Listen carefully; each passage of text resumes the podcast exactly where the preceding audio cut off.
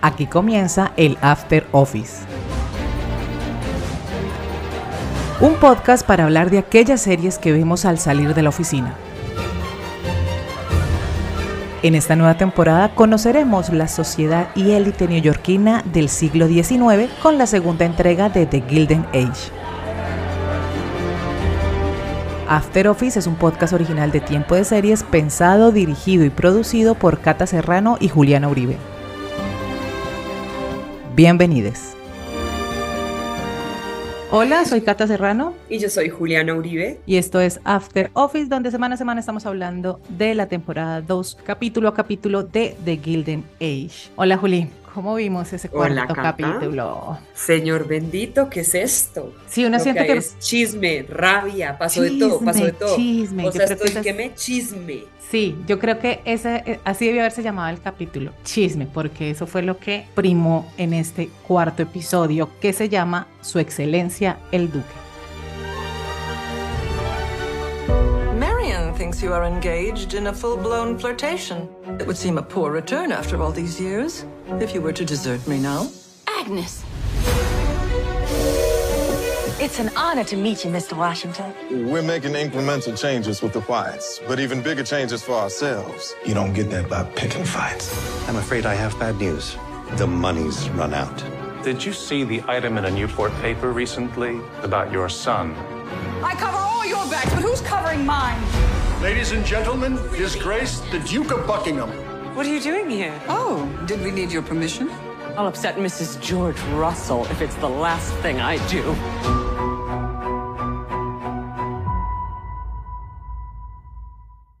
En este episodio vamos a hacer un cambio. Que... Vamos a volver a los viejos hábitos. Vamos, sí, porque los viejos hábitos, como dice Mick Jagger, nunca se olvidan o difícilmente mueren.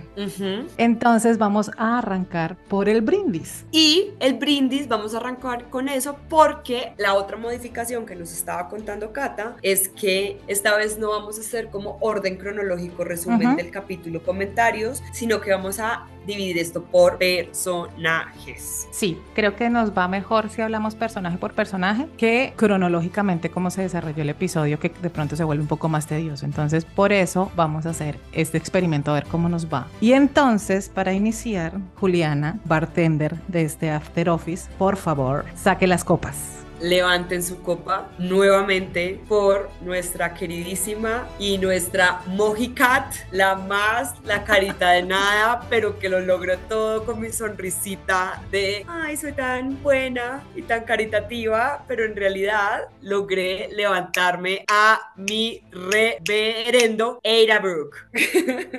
Sí, señoras y señores. Salud por la tía Eida. Salud, tía Eida porque así como dijo la cocinera de la casa Van Ray, ella merece ser feliz. Ya es hora. Y también se lo dijo el reverendo, como así, no son los viajes que ya no tuviste todavía, tienes mucho que ofrecer y muchas aventuras que tener. Empieza besándome. Dame esa boquita. Porque además esto fue coqueteo puro y duro desde el inicio del capítulo entre la señorita Eida y el reverendo. Porque además ella ha hecho todo muy bien, ¿no? Entonces arrancamos con Eida en su casa, que preparó una reunión para que el reverendo pidiera Pudiera exponer como, sí, para su misión católica por el mundo, porque obvio somos católicos, somos muy buenos. Y entonces él está contando... Están todos nuestros amigos todos están ahí, todos están ahí, él está eh, contando de qué va la misión y cuando termina ella aplaude como una groupie pues de este señor, tanto que su hermana Agnes le dice como ni que fuera el discurso de no sé quiéncito, o sea, bájale un cambio porque ya sabemos que a la tía Agnes las demostraciones de las emociones le generan escosor y repudio. Claro, no, ella le dijo, relaja el pony porque amiga se te está notando la traga, y además nadie quiere hablar de eso y entonces después esta oportunidad y este recaudo de fondos, por ejemplo, es la oportunidad para que nuestro querido Oscar quede como un príncipe. Ahí van sucediendo cosas, pero entonces desde esa, desde esa recaudación, entonces el reverendo después... Pero ahí hay un acercamiento, hay un toque. Ah, ¡Ay, me toca los dedos! Yo grité.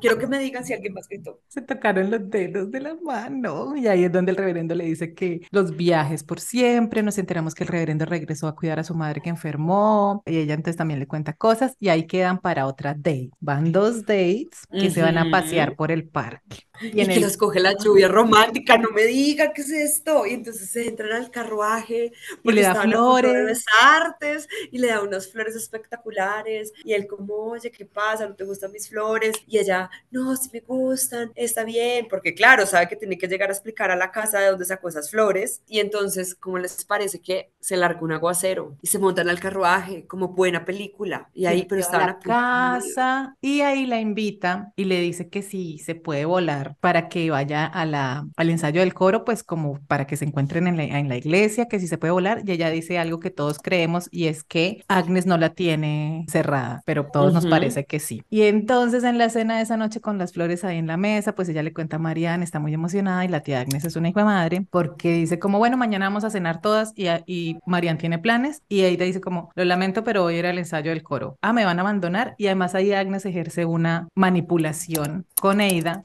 porque de una vez Agnes, que ya se ha estado pillando todo, le dice a Aida como, ¿cuál es su interés por el reverendo? ¿Usted cree que no me ha dado cuenta? ¿Usted me va a abandonar? Es, o sea, como que desagradecida. la señora. Como le digo, pues haga casting para el remake de como agua para chocolate, una cosa así, pues como de las solteronas se tienen que quedar a cuidar la que sí se casó. No, señores. Ese es un tema ahí muy interesante sobre el cuidado, ¿no? Y como las hijas o las hermanas que no se casan, no tienen familia, hacen un paro en su vida o paran su vida mejor para el cuidado, ya sea de sus padres o en este caso de sus hermanas, y es como... Claro, pero eso no es gratis. No, no, es que eso no es gratis porque el problema es que Agnes mantiene a Ada, porque como si uno no se casa y si uno es una, ahí sí voy a citar Virginia Woolf, si no tienes al menos 500 libras al año, o sea, no tienes nada, otra vez recordemos que las mujeres acá no votan, las mujeres acá no hacen nada, y estaba pensando, este fin de semana me vi otra vez Persuasión, el remake que, que protagoniza Dakota Johnson. Jane, la protagonista, o sea, Dakota Johnson dice como, pero porque todo tiene que ser que las mujeres pues tienen que estar alrededor de conseguir esposo y la hermana y la hermana le voltea y le dice como, pero si esa es la, la, mayor bendición que puede tener,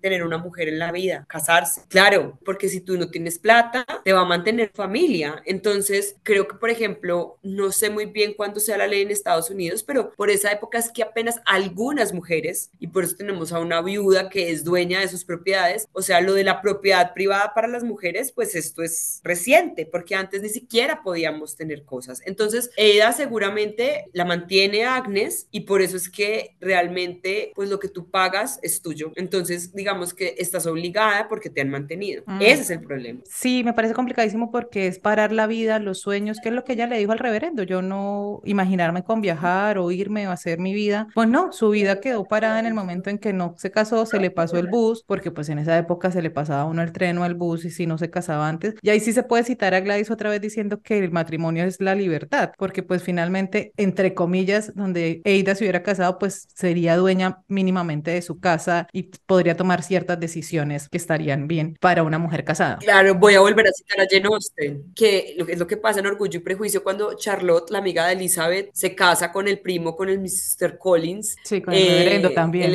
sí, con el reverendo, con el petizo, pobre hombre. Pero bueno, y cuando Elizabeth va a visitarla, Charlotte le dice, no sabes cuánto esperaba tener una casa que gobernar, porque el mundo a lo que teníamos era hacer amas de casa, tener una casa que cuidar, que mantener, porque era nuestro trabajo. Entonces, como es lo único que tenemos para ofrecer, si no nos casamos, tenemos que cuidar a alguien más y de esa manera, digamos que nos pagamos el sustento. Y que hay en Orgullo y Prejuicio cuando Elizabeth también le reprocha a Charlotte que se va a casar con este señor y que no se va a casar por amor porque Elizabeth es como el amor lo más importante y tal. Ella le dice como para usted eso es importante y usted tiene el privilegio que lo puede llegar a conseguir, mientras que yo no, y si yo no me caso me voy a quedar cuidando a mis papás y voy a que, o sea... Pero además, no solo ella le dice, tengo 27 años y ya soy una carga para mis padres. Entonces eso es lo que está pasando con Eida. Y bueno, Eida se va para la iglesia, sin importar lo que diga su hermana, y el reverendo hablan, se ríen, se conmueven, y el reverendo le dice que le ofrecieron un palco en la Academia de Ópera, una familia muy adinerada, que la quiere invitar y ella como, tengo que hablar con Agnes porque pues ellas ya tienen un palco y pues, ajá, y le dice, resuelva eso, pero también quiero proponerle algo y se pone de rodillas y le propone matrimonio. Y le pide matrimonio, o sea escribí en mis apuntes fue como, Marichis, qué necesidad tan apresurada de casarse esta gente, porque estos no han tenido sino tres citas y se han rozado las manos. Bueno, y se besuquearon en la iglesia claramente. Pero Catalina, por Dios, si a la, a la de ya no hay tiempo que perder y el reverendo tampoco, estos aquí porque es que básicamente son unas momias para la sociedad. O sea, ya sabemos, no hay que tener como odio a la vejez, no hay que promulgar eso, pero pues en esa época una mujer de la de dar una viejita, ¿sí? Y ya no servía para nada. Entonces está básicamente tiene un pie en el cementerio. Yo no tengo tiempo de que seamos novios seis meses, ni un año, ni que, picos, nada. Eso ya lo que fue. Además, lo bueno es que ya no tiene con quién comparar, entonces ni siquiera tiene que hacer test drive, lo que haya. Y el caso es que nuestra tía Aida está comprometida. Vamos a ver qué pasa en el capítulo siguiente, porque aquí. Porque Aida hace algo que es muy importante. Si ustedes se leyeron El amor en los tiempos del cólera, cuando Florentino Arisa le dice a Fermina Daza que se casen y ella le dice, le voy a pensar. La tía de Fermina Daza está escuchando y le dice, ¿cómo, no, ¿cómo que lo voy a pensar? Cada vez que a uno le propongan matrimonio, tiene que decir que sí. No importa porque es más fácil revertir un sí que transformar un no en un sí. Así que cada vez que usted le proponga matrimonio, saben muchachas, esto se lo demos a la tía de Fermina Daza. Para la vida, muchachos, muchachas, muchaches, ustedes les proponen matrimonio y ustedes dicen que sí que al otro día tengan que decir que no como Britney, está bien. Y eso pasa con la tía Ada y entonces pues bueno, vamos a ver, como les decía, qué pasa en el capítulo anterior porque pues aquí se va a armar ese San Quintín de cómo ella va a negociar con Agnes y además que más que negociarlo es tener la autorización de Agnes para aceptar esta propuesta, que ya dijo que sí.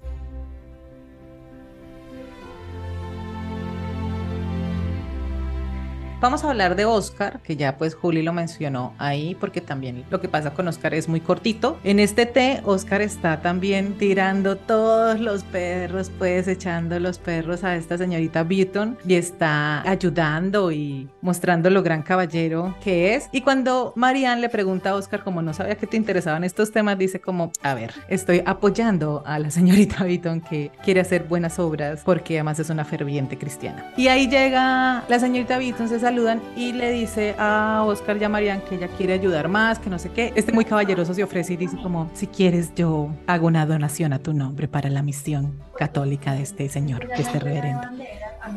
Y ahí pues Vito hace algo que pues entre amigas nos hace, hacemos y es como preguntar referencias porque le pregunta a María. Obvio, amigas. Esto lo hemos hablado otras veces Catalina y yo y con otras amigas, muchachas.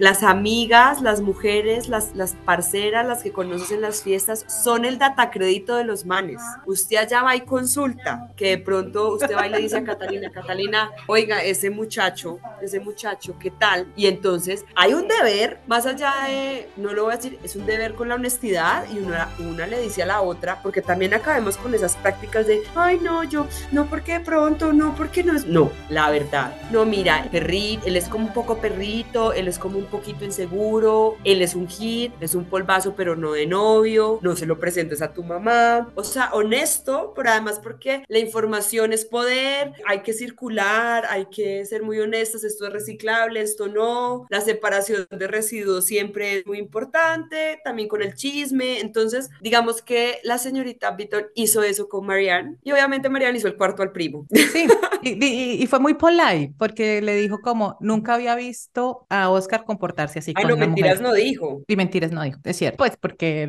ya sabemos sus intereses. Pues, pero Marianne realmente no sabe muy bien que le gustan los hombres. O sea, es verdad, Marianne dijo la verdad. Y otra de las citas que tienen, porque estos sí tienen más citas que Eida y el reverendo, es que ellos están invitados a la cena que le van a hacer al duque, que ya vamos a hablar del duque de Buckingham, que estuvo de visita en New York, y entonces se sientan juntos y ahí nos enteramos que la señorita Beaton, es su padre, la está utilizando para hacer negocios, y ella le pregunta a Oscar que qué le dijo a Aurora, porque también así Oscar pues tiene referencias de Beaton. Entonces él le dijo que su familia es complicada, pero pues que familia no es complicada, que también es muy cierto. Y ahí es cuando ella le cuenta lo de su papá y que la están utilizando, y él entonces también muy caballerosamente va segundo y le dice, si quieres yo te puedo ayudar. Y puedes decirle que no.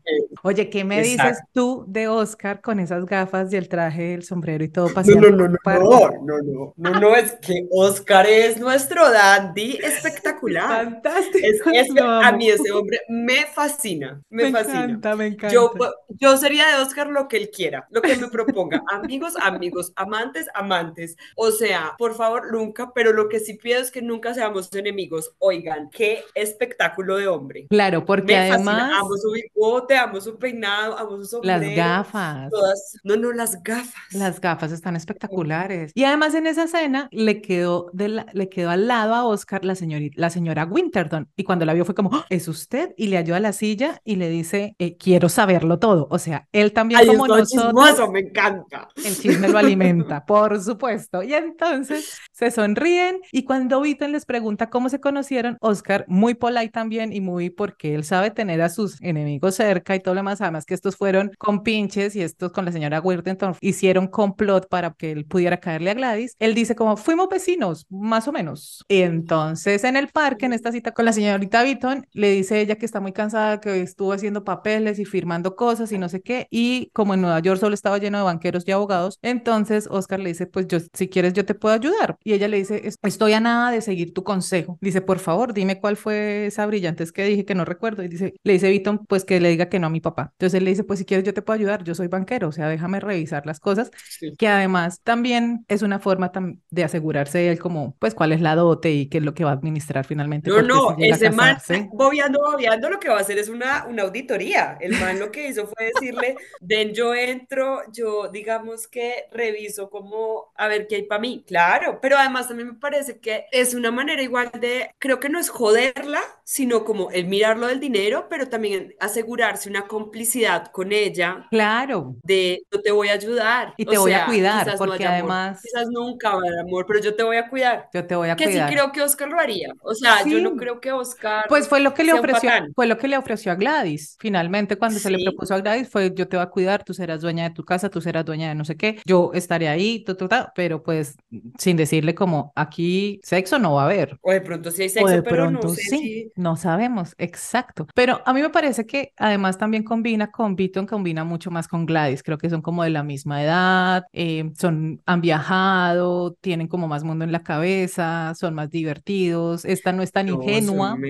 no, mucha mejor pareja, mucha mejor pareja. Sí, y tienen más química, por supuesto. Entonces eso es lo que pasa con Oscar. Y ahí vamos a ir enterándonos poco a poco qué es lo que pasa con la señorita Beaton, porque recordemos que ella tiene, como que ella es hija de otro señor, no del señor que le dio el apellido, y entonces ahí como que hay un pasadillo oscuro que a Oscar la verdad le, vale cinco y lo tiene sin cuidado porque además tampoco es que haya sido comidilla, puede decir que el rumor esté en la sociedad porque hasta su mamá ya dijo sin que él estuviera que esa, esa muchachita estaba aprobada. Sí, no, ella está aprobada no le importa. Entonces, por ahí tenemos a Oscar y, su, y sus bigotes y outfit. me encanta cómo se peina. No, no, no, lo amo. estoy fascinada. Me encanta. o sea, creo que voy a brindar por Oscar solo porque es estiludísimo. Por el styling, sí, total. O sea, el mejor o sea, mención de honor, mención de honor, shot de honor a mejor styling a nuestro querido Sí, total, total, total. Y continuando con el chisme, que además salió en los periódicos en una columna de chismes, vámonos de una vez con Larry Russell y la señora Blaine. Esto Señor es bendito. pero lo habíamos dicho la semana anterior y es que, por supuesto, a Berta no la cogen desprevenida porque ella sabe que su hijo se está comiendo a esta viuda. Entonces, cuando el periodista la está entrevistando, porque además están haciendo un, digo, un retrato de ella para el periódico, la están entrevistando por el Met, le preguntan qué opina del rumor, que si bien en la columna no se dijeron nombres, pero sí se sabe quiénes son se están acercando mucho, que es Larry y la señora Blaine. Y ella como, pues es su arquitecto, él, ella está, él está remodelándoles la casa. No, pero es que se han visto más cercanos y ella como, y parece que tienen un buen afecto. Y esta señora Berta como es de fantástica, llega y le dice, pues todos tenemos un gran afecto hacia la señora Blaine. Todos la conocemos, es amiga de todos, no entiendo, o sea, tan cercano como de él como de nosotros. nosotros, mejor dicho, súper chido. Pero a la señora Blaine el tema sí ya le empezó a rayar, entonces están con Larry en la cama, ya en su casa de Newport, en su burbuja, y ella ya le está diciendo como, mira, esto se complicó, no sé qué, y además tu mamá me llamó. Todo mal, porque ya se enamoraron. Yo lo dije el capítulo anterior, es que eso comenzó como un gustico, pero esos gusticos así siempre se salen de las manos y la gente termina enredada. En este caso, a fortuna o a desgracia, ya veremos después, los dos están embalados, Sí. pero son un embale distinto, Es porque para eso correspondido. Llega nuestra señora Russell a poner en orden la vuelta. Sí, es correspondido. Las y... cosas es correspondido, pero una cosa es una, es una ilusión de un joven que está encoñado, que cree que eso es amor, y otra muy distinta de una señora que está comiendo un colágeno que cree que eso es amor. Son dos, dos credos distintos. Ahí no se preocupan tanto por la llamada o la invitación de Berta a la señora Blaine porque dicen como no, debe ser para el Met. Y ella como sí, pero de todas maneras bajémosle al tema, no sé qué, y quedan en ir a una fiesta que se va a hacer ahí en Newport y él le dice que la va a recoger y ella está como, pero pucha, será bueno llegar juntos, bueno, ahí miramos. Corte A, pues la señora Blaine hablando con la señora Russell y la señora Russell sin despelucarse ni que le corra el maquillaje, la trapea de una Russell. forma. Señora Russell, la amo mucho, incluso porque qué arpía tan fabulosa usted, esta señora. La, ¿Sabe qué?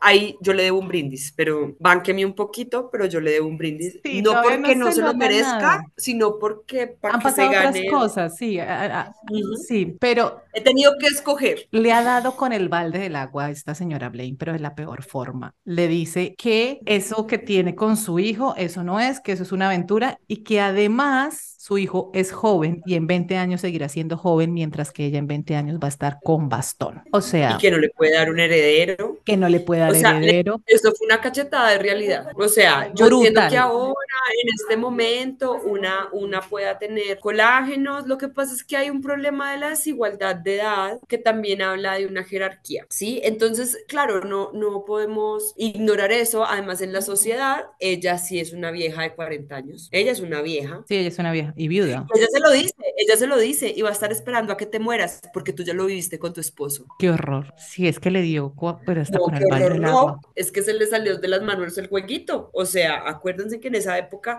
el problema no es hacerla, sino que te pillen. Y ya saliste en un, en un periódico de chismes. ¡Qué boleta! Sí, qué boleta. Porque además también a cayó la Berta, ya el rumor está circulando, porque a Berta también la, la señora Aurora, la prima de, de Marianne, le dice como, es que en la obra de teatro ahí comentaron como que ellos estaban relacionados, pero de manera de chiste. Y la señora Berta también la pilotea así como, ay, sí, no, pero pues es que es el arquitecto de ella y ya está, pero es una broma y ya. Pero sí, entonces esto, evidentemente, las palabras de Berta calan un montón en la señora Blaine y cuando Larry va a recogerla para ir a la fiesta que habían quedado, no, ni siquiera lo deja entrar a la casa y le dice que lo mejor es que terminen, que se dejen de ver, que no más cuando él le pregunta que si es por la mamá, ella no le dice, porque además muy prudente tampoco le dice que la señora Berta le dijo todo esto y ahí me sorprendió otra vez esta necesidad de casarse de todo el mundo en esa época, porque él le dice como, pero no somos a Ay, no, es casar". que se, un peladito, un peladito. Y vamos un a tener peladito. hijos. O sea,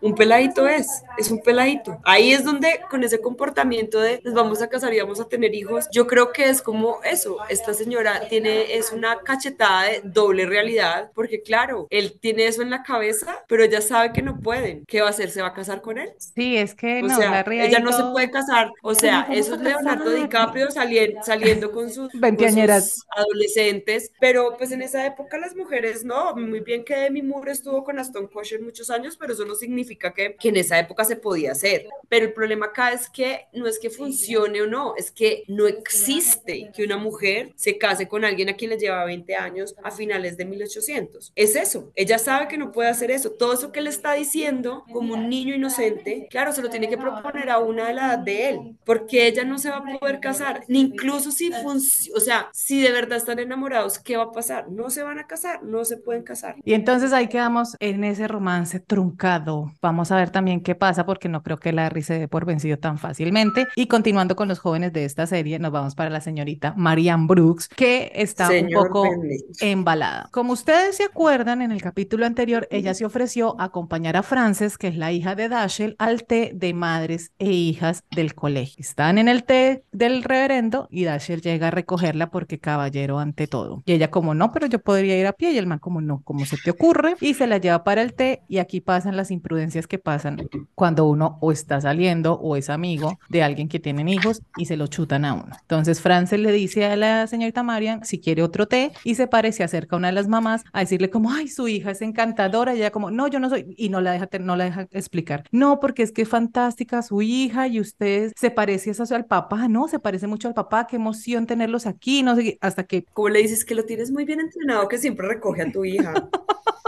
Oh my lord, oh my lord. Sí, las chismosas hay en todas partes, gente metida que. Pues vean, yo, yo frente a esto, o sea, voy a decir una cosa muy fajarda, pero es: ¿quién te manda a andar de zapa de andarte ofreciendo? De por andar boleando casquillo, por quedar bien, por pata, eso te pasa por pata. Nosotros siempre hemos dicho en este podcast que uno no puede ser sapo ni pata, porque siempre lleva del bulto, o, se o termina uno ahí embalado. Para la comparación. Claro, siempre, entonces, claro, se dio cuenta, ella pensó que, que lo que estaba haciendo era un jueguito y un coqueteo indefenso y se le salió de las manos. Y a mí me preocupa esto porque la vi como muy como, ay, y yo dije, a esta Karen Alga no le va a copiar al señor. Sí, ella no está interesada en dar. Tiene una gana de solterona. Y yo, amiga, ¿no te quieres casar con él? ¿Por qué no? Pero además él está bello pero también. En la serie nos cambia. No, él está, y qué pena, pero él está cayendo ya de frente. Él está cayendo, ya le dijo a la tía, ya la invitó de frente. Y claro, y pues la hija, la hija también. O sea, el papá de la hija están de cacería de Mariana. Total. Entonces, porque además. La otra porque es una solapada. Ay, sí. Porque anda volviendo casquillo y después, como, ay, no, ay, no la que yo quería. Sí, no, a ella no se le nota ni cinco que esté interesada. Ella no está interesada en Dashiell. Lástima, porque de verdad es que este man es muy guapo, buen papá, bello, todo pues lo que nos han mostrado, falta ver. El caso es que entonces ella logra parar a esta señora metida, entrometida, y le dice, como, no, no, no, yo no soy la mamá de Frances, soy la prima, porque recordemos que ellos con Dashiell son primos, no sé en qué grado serán entonces pues evidentemente esta niña era prima de ella, y le dice, yo soy profesora aquí en el colegio, y ella como, ay, de mi hija, y sí, tal, y bla, y entonces la otra como toda penada por metida también de estar preguntando lo que nadie le está pidiendo, entonces la niña llega, la saluda y le dice que es la mejor profesora del mundo, que la aman, que la quieren, y cuando llega Dashiell a recogerla, Frances salen las dos a encontrarse con Dashiell, y te llevamos a la casa, y entonces ella como, no, voy a caminar, y eh, Frances está emocionada porque pues claro, Frances quiere una mamá, y entonces entonces ya haces parte de la familia y la familia va en coche y nosotros te llevamos porque somos los tres una familia y Marian se está, le dio la garrotera. No, no, es que quedó, quedó tiesa, quedó tiesa, quedó tiesa y dijo, se me fue la mano. Como cuando, cuando uno está ahí coqueteando y, y, todo es muy rico cuando le paran bolas, cuando le están así como copiando. Hay gente que es coqueteadora compulsiva, patológica. Sí, sí, sí. Yo, por ejemplo, soy súper coqueta, pero yo casi nunca quiero que me copien. O sea. pero es el riesgo. ¿Quién te manda? Qué rico el coqueteo, pero como, ay, bueno, vamos a. Pues claro, pero como, como, ay, sí, súper lindo. Yo hasta besitos le doy a toda la gente y después, como, ay, me ha pasado. Vamos a conocer a mis papás y yo, ¿what? ¿Papás? Yo no almuerzo con papás, ni con los míos, ni con los tuyos. No, no, yo estaba jugando, yo quería solo besitos. O sea, pasa, lo digo, pero también me lo digo a mí misma, eso me pasa por pata. Pero una tiene que reconocer que tiene sus, sus, vicios. Y entonces, otro día, Mariana está saliendo del colegio y Frances le dice, como mi papá vino a recogernos, vamos y te llevamos. Y ella como, no, voy a caminar porque voy a acompañar a mi tía Eida, que está en el parque. Porque además, pues Mariana le está haciendo el cuarto a Eida y le sirve de Celestina. Ah, no, no, no, esto parece, mejor dicho, un vallenato, marica. O sea, como, no, la que le hace el cuarto, la que se escapa en el parque, que vamos bajo la lluvia, ¿no? Como te digo. Me encanta. y ahí la directora del colegio le dice a Marianne que van a empezar a hacer unas clases para ayudar a la población de niños con bajos recursos y que la quieren a ella postular para ser profesora de este nuevo programa. Y entonces ella pregunta que si es de acuarela, porque ella es profesora de acuarela, y le dice que no, que lo que necesitan son pues conocimientos básicos de leer, escribir, matemáticas. Y cuando ella está contando esto en la casa, que además aceptó, porque en, en, el, en la cena con, su con sus tías, ella cuenta que aceptó y Agnes saca el comentario más clasista. Deberíamos empezar a hacer como comentario más clasista del capítulo, porque aquí Agnes dice, ¿y cuándo es que vas a empezar a dictar a los indigentes? Pero es que va a ganar Agnes siempre, porque Agnes siempre tiene el comentario más clasista del capítulo. no, o Oscar, sea, tuvo, Oscar tuvo el de la sopa. No, pero Agnes es el Paris Saint Germain de, de los comentarios clasistas. O sea, dice cualquier cosa y espera sentada que los demás peleen por el segundo y el tercer puesto. Así es, lo siento, no puedo creer que haya hecho una metáfora de fútbol. Eso me pasa por andar parchando con FIFAs últimamente. Me lo merezco por pata. Y entonces Marianne recrimina a su tía por ese comentario tan clasista por llamar a estos niños de escasos recursos indigentes. Y ahí quedamos con Marianne. Vamos a ver cómo logra salirse de, de o si al fin empieza a pararle bolas. Porque es que tocaste decir algo que me, me sonó mucho y es que esta tiene como ganas de quedarse soltera. Porque ella está más interesada en este nuevo proyecto que le ofrecieron, está más interesada como en su docencia que, que en pararle bolas a alguien. Bueno, es que también está muy rebelde Marianne, pero pues una cosa es rebelde con una plata que a vos te entra de, de, dar tus clases, pero viviendo en, en la Quinta Avenida en, en, Nueva York, en la casa de tu tía, donde no pones un centavo, y pues esta plata que ella está haciendo es para los dulces. O sea, o los vestiditos, o todo esto de, de, la ópera, todo esto de la academia, todo esto de los test, las primas. Ahí sí que pena, pues, pero tu rebeldía es que es como, o sea, la rebeldía de la gente con plata que va a hacer cosplay de pobre. Le permite jugar a la independencia. Sí, cosplay pues de independientes y sí, no. y bueno, eso es lo que está pasando con Mariana. Vamos a ver cuánto le dura su juego de independencia. me da mucha risa. Me da mucha risa. Pero me encanta, Marian, me encanta también, es uno de mis personajes favoritos. Aunque no le pase mayor cosa, la verdad, es la que como la que menos tiene ahí. Como... Es menos controversial, pero pues mm, sí, esa, sí, es su, esa es su rebeldía realmente, dárselas de independiente. Si estás disfrutando del After Office, es momento de darle clic al botón seguir y compartirlo en tus redes.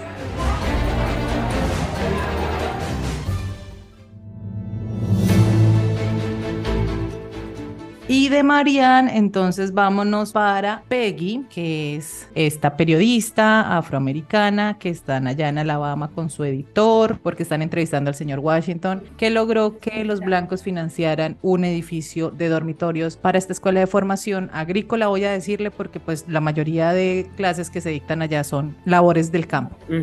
Y cuando están en la estación del tren que este señor va a recogerlos, ellos miran con mucha curiosidad y con mucha sorpresa que un blanco, un señor blanco, pasa y saluda a este señor Washington, lo felicita por el edificio que están haciendo y el editor del periódico en el que trabaja Peggy se sorprende y dice como las cosas han cambiado tanto desde que yo me fui o es que pues no entiendo eso. Y en la cena que tienen esa noche con la esposa del señor y todos los cuatro ahí, se, nos enteramos también que la señora es modista, que están dictando clases de, de costura para las mujeres de esta zona también y Peggy está muy emocionada con pues como con todo lo que está pasando y con la formación y con como las posibilidades y las oportunidades, entre comillas, que están teniendo las personas afrodescendientes del sur de Estados Unidos para tener una mejor vida, entre comillas, también. Y hay algo que dice la señora a Peggy, es como, me encantaría que conociera a las estudiantes de costura porque usted sería un gran ejemplo para ellas. Y el editor dice como, ¿por qué? O sea, el man ni se da por enterado y es como, porque la señorita Peggy está haciendo algo que para ellas ni siquiera es soñable, o sea, impensable. Que una mujer afrodescendiente este periodista escribiendo en un periódico es como, pues, lo que hablábamos hace algunos capítulos atrás, que si para las personas blancas del servicio era impensable soñar ser otra cosa aparte de servicio, pues para las personas afrodescendientes, con mayor razón era, no vamos a hacer más nada que esclavos y servicios toda la vida, pues por el contexto histórico en el que se está dando esto, ¿no? Pues es que se vuelve muy complicado porque, porque este señor realmente lo que sucede es que, digamos que es esta parte de tener razón en un montón de cosas y un montón de dolor un montón de desconfianza, pues desde una posición radical. Y yo con los radicalismos tengo como ciertos problemas porque a veces creo que hay decisiones radicales, yo no lo soy, entonces yo no soy capaz de hacer ese trabajo, pero creo y entiendo porque hay veces que hay decisiones radicales que cambian las cosas. Lo ideal sería que no llegáramos a lo radical, que es como un poco lo que plantea Peggy, pero eso también en ciertas circunstancias es un poco tibio y desconoce ciertas violencias y ciertos dolores, ciertos dolores o ciertas falencias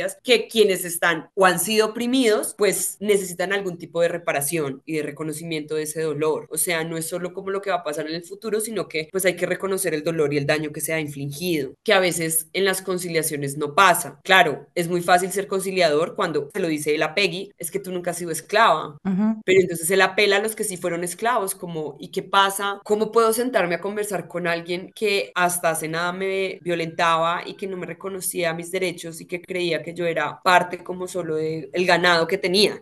Suena horrible, pero pues es una pregunta, por eso les digo que, que yo también me voy a ir de tibia y es que, que le respondes a alguien así. Está la otra postura, que es la del señor Washington, que le dice que también fue esclavo porque pues el editor de Peggy se lo recrimina como usted también fue esclavo. Yo no entiendo cómo está haciendo negocios con esta gente blanca, que hace nada, pues nos violentó, nos da latigazos y por lo que comentaba Juli, lo que pasó con la población afrodescendiente y, y todo el, el, sufrimiento y las violencias que, que vivieron, que fueron esclavas. Y entonces este señor le dice, pues es que toca irse a la negociación, o sea, hay que negociar porque... Claro, pero es un mediador. En, en ser mediador es negociar, que es lo que pasa después durante el siglo XX con todas estas negociaciones con los grupos pues terroristas en el mundo, con los genocidas, o sea, que claro que lo hicimos después en Colombia y es que pues hay que conciliar de alguna manera porque si no vamos a seguir peleando y esa Claro. pelea desencadena razones distintas. que lo que tú dices es muy válido, pues es que hay un montón de odio, de dolor, de, de sentimientos que deben tener una verdadera reparación y una verdadera reconciliación y un verdadero proceso para superar el tema, porque si no es como aquí no pasó nada, que es lo más o menos la posición del editor de Peggy, es como, ah, no, pues tan bacano, si no, si este presidente si no se hubiera dado la guerra de secesión o si no, nos, si no se hubiera acabado la esclavitud, seguiríamos esclavos, pero después de esto va a venir el Ku Klux Klan y el racismo sistemático y las leyes que, per- que permitían que mataran a la población afrodescendiente después de las seis de la tarde en ciertos pueblos y en ciertos estados de Estados Unidos, valga la redundancia. Entonces también es como, ajá, ¿y quién repara todo esto que vivió esta población, que vivió esta comunidad? Claro. Claro, entonces- porque, porque además pasa muy teso y es que pues el opresor siempre pues tiene las de ganar. Entonces ve si negocia, si no pues es que él no está perdiendo nada. ¿sí? Exacto. Y Es, es difícil. Peggy en la mañana va y busca a su editor y entonces ahí, ahí como, uh, lo vi sin camisa, uh, sonrojo.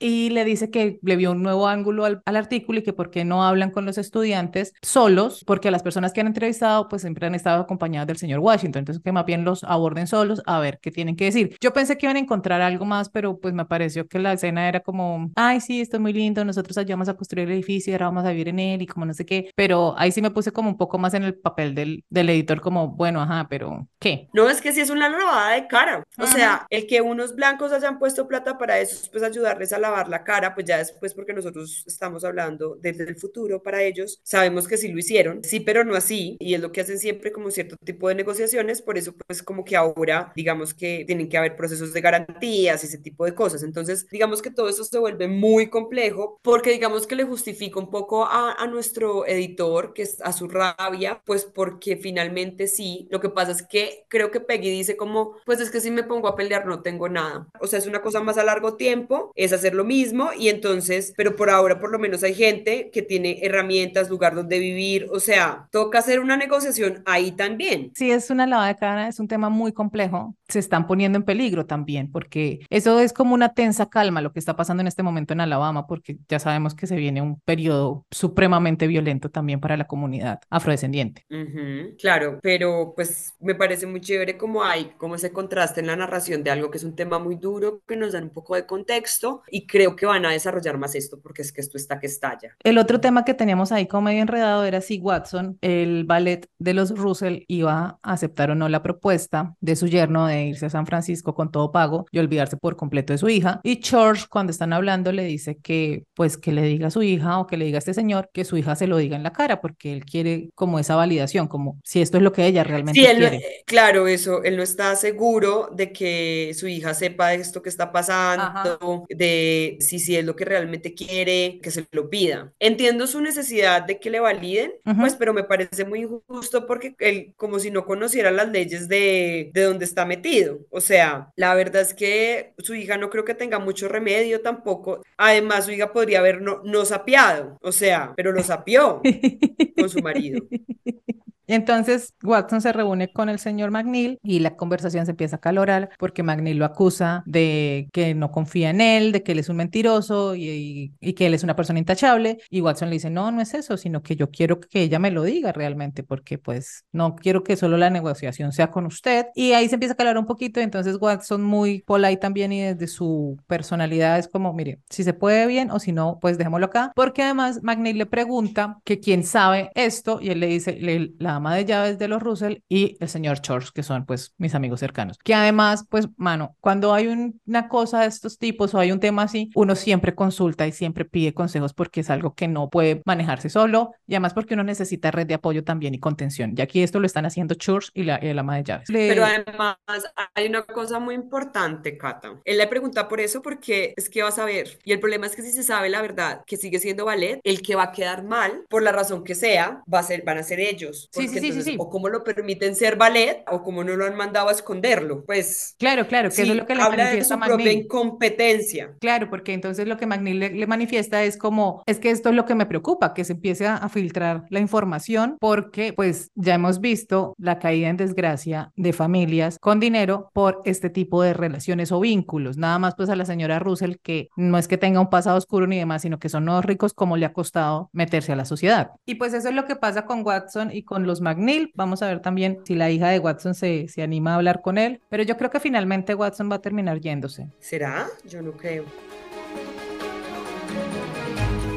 Ahora bien, nos queda la cereza del pastel, que pues, creo la contienda. la contienda. Entonces, como que vamos a hablar de una personaje, pero al final es de dos. Sí, porque esto, es, esto es en paralelo. Porque se necesitan dos para bailar el tango. Claro que sí, aquí las dejamos de últimas porque esta es la pelea de la temporada y es la señora Russell y la señora Winterton, que van así como empatadas, uno a uno. En el anterior ganó Winterton y en esta Berta se recuperó. Resulta que que Berta está empecinada en lograr que el Met le gane a la academia, pero ahí se le presenta un problema y es que la plata para la gente del Met, para seguir construyendo y para llegar a la fecha que dijeron con la que iban a estrenar, se les acabó. Ella invitó a la gente a hacer un tour y entre esta gente llegó la señora Winterton, que ya había dicho que no quería un palco en el Met, pero esta está ahí metida porque solamente la presencia de ella indispone a la otra, que lo disimula muy bien, pero pues de todas maneras la incomoda y Winterton lo sabe. Russell, George, logró conseguir que los invitaran al evento donde va a estar el de Buckingham. Y cuando llegan se encuentran a la señora Winterton y la señora Winterton como, ¿y usted qué hace acá? Y la otra como, tenía que pedirle permiso, pues nos invitaron. No, no, no, pues sí, bienvenida. Y cuando llega el duque, esta sale la Winterton corriendo a saludarlo porque ella se cree súper íntima amiga del man porque lo conoció en su luna de miel, porque se hospedaron en el palacio de él. E, ella se cree que la tiene toda. Pero nuestra señora Berta, que de boba no tiene un pelo. Pero la además les lleva ventaja, no solo, bueno, ella se cambia los puestos, se mete al salón, pero eso no es lo más audaz, es que Berta les lleva ventaja porque es que Berta sí sabe y ahí lo que le está recordando es que ella es una amateur, ella es una principiante, no sabe nada, ella no sabe realmente jugar el juego del poder porque nunca lo ha tenido, solo ha sido una espectadora y le ha salido muy bien, ella cree que puede jugar ahí. Y Berta entonces cambia su nombre de puesto para quedar cerca al duque de Buckingham. Y Winterton se da cuenta, pues cuando llegan a sentarse todos, hasta una persona del servicio, un mayordomo le dice como señora, ese no es su puesto a Berta y el señor George es como, qué pena, ese es el puesto de mi mujer.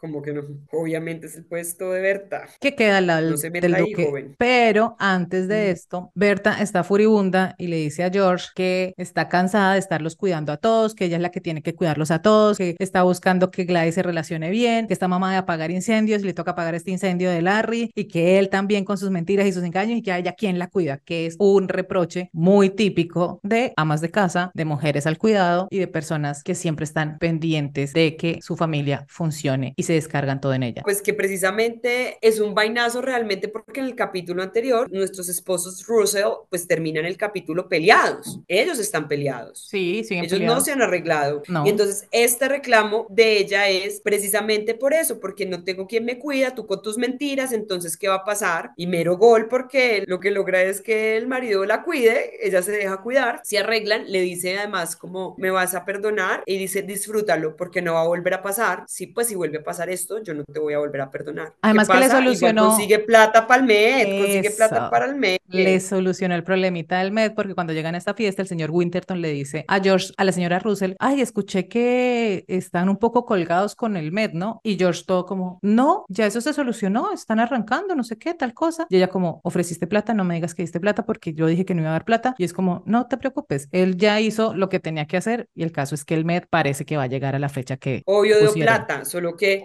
solo Obvio. que le dijo que no, que habíamos mirado que en las contabilidades estaban mal hechas las cuentas. Guau, Ujú. guau, guau. Pero además eso se va a complicar también porque seguramente estos obreros se van a unir a la huelga que está por estallar, que además ya les dieron, fe- ya les dieron fecha. Russell también mandó para Pittsburgh a gente armada y entonces dijeron como "Ay, los sindicalistas no se van a meter a pelear con gente armada y es como, pero es que ellos también se están armando. Y ya vimos en el capítulo anterior que esta gente dijo que patria y muerte, o sea, aquí a lo que nos toque. El caso es que entonces Berta se sienta al lado de- del duque de Buckingham y empieza a hablar muy encantadora de ella porque ella es una encantadora, una muy buena conversadora y empieza a contarle que cómo se ha sentido, que no sé qué y que dónde se va a quedar, que ella sabe. Entonces él le dice como, ay, que se va a quedar con los Winterton, pero ahí no vemos que el duque esté como muy animado con esa amistad, que dice que ni sabe cómo me metió en eso. Y entonces ella le dice como, ¿y por qué no se queda en nuestra casa? Nosotros tenemos una casa muy bella allá, mis hijos son de su edad, podría estar más cómodo. Y él como, no, pero ¿cómo le digo a esta gente? Como tranquilo, yo hago una cena. Y él como me está invitando, pero por supuesto, le estoy anunciando que podemos hacer esa solución. No creo que ellos se vayan a sentir ofendidos. Además, creo que será un alivio porque pues qué pereza siempre tener invitados y tal. Y pues lo logra. Lo logra, pero por otro lado, además, todo muy bien, pero lo que sucede luego es que tenemos que, y Cata, no sé si fue que yo parpadeé mucho tiempo, pero la señora Caroline, Caroline Astor. Caroline Astor invita al señor Winterton a hablar de su esposa. Sí, pero yo no Y- sé cómo se enteró. Claro, pero ella sigue insistiendo que fue ella y yo no, ¿ustedes qué creen? Yo no creo que haya sido ella. No, porque además es que ella no se lleva bien con, con Caroline Astor y, y además ser Claro. tan bruta de poner a decir cosas para que salga lo de George, o sea, ay, no sé cómo se enteró esta señora, el caso es que Astor llama a Winterton, lo invita a la casa y le dice como que le sugiere que entreguen el palco porque hay un pasado de su esposa que no está muy bien, que ella no es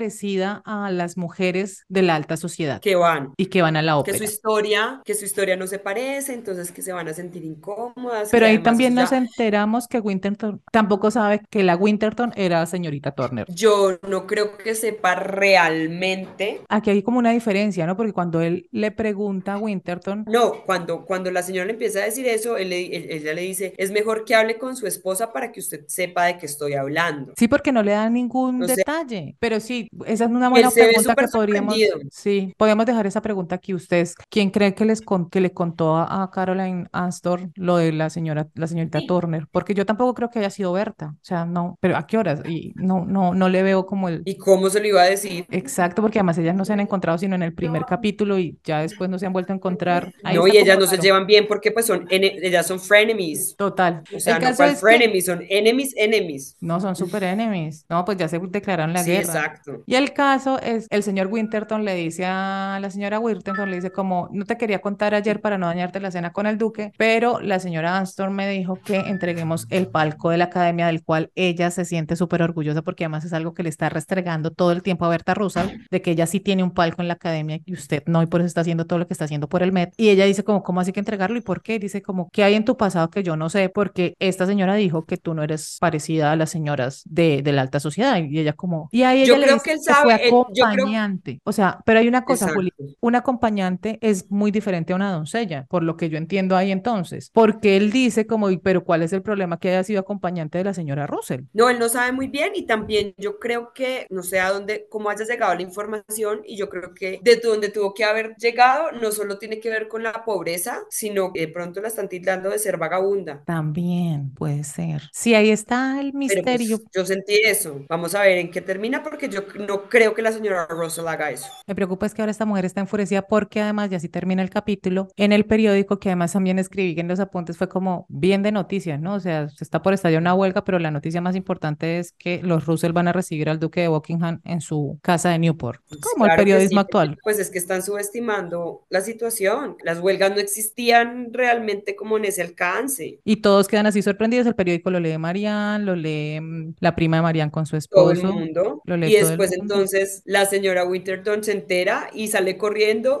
como si tuviera ocho años y ese es cuando yo digo, mi amor, es que tú no sabes con quién te estás metiendo. O sea, es que, ¿por qué no se consiguió un duque ella? Ese es el mío.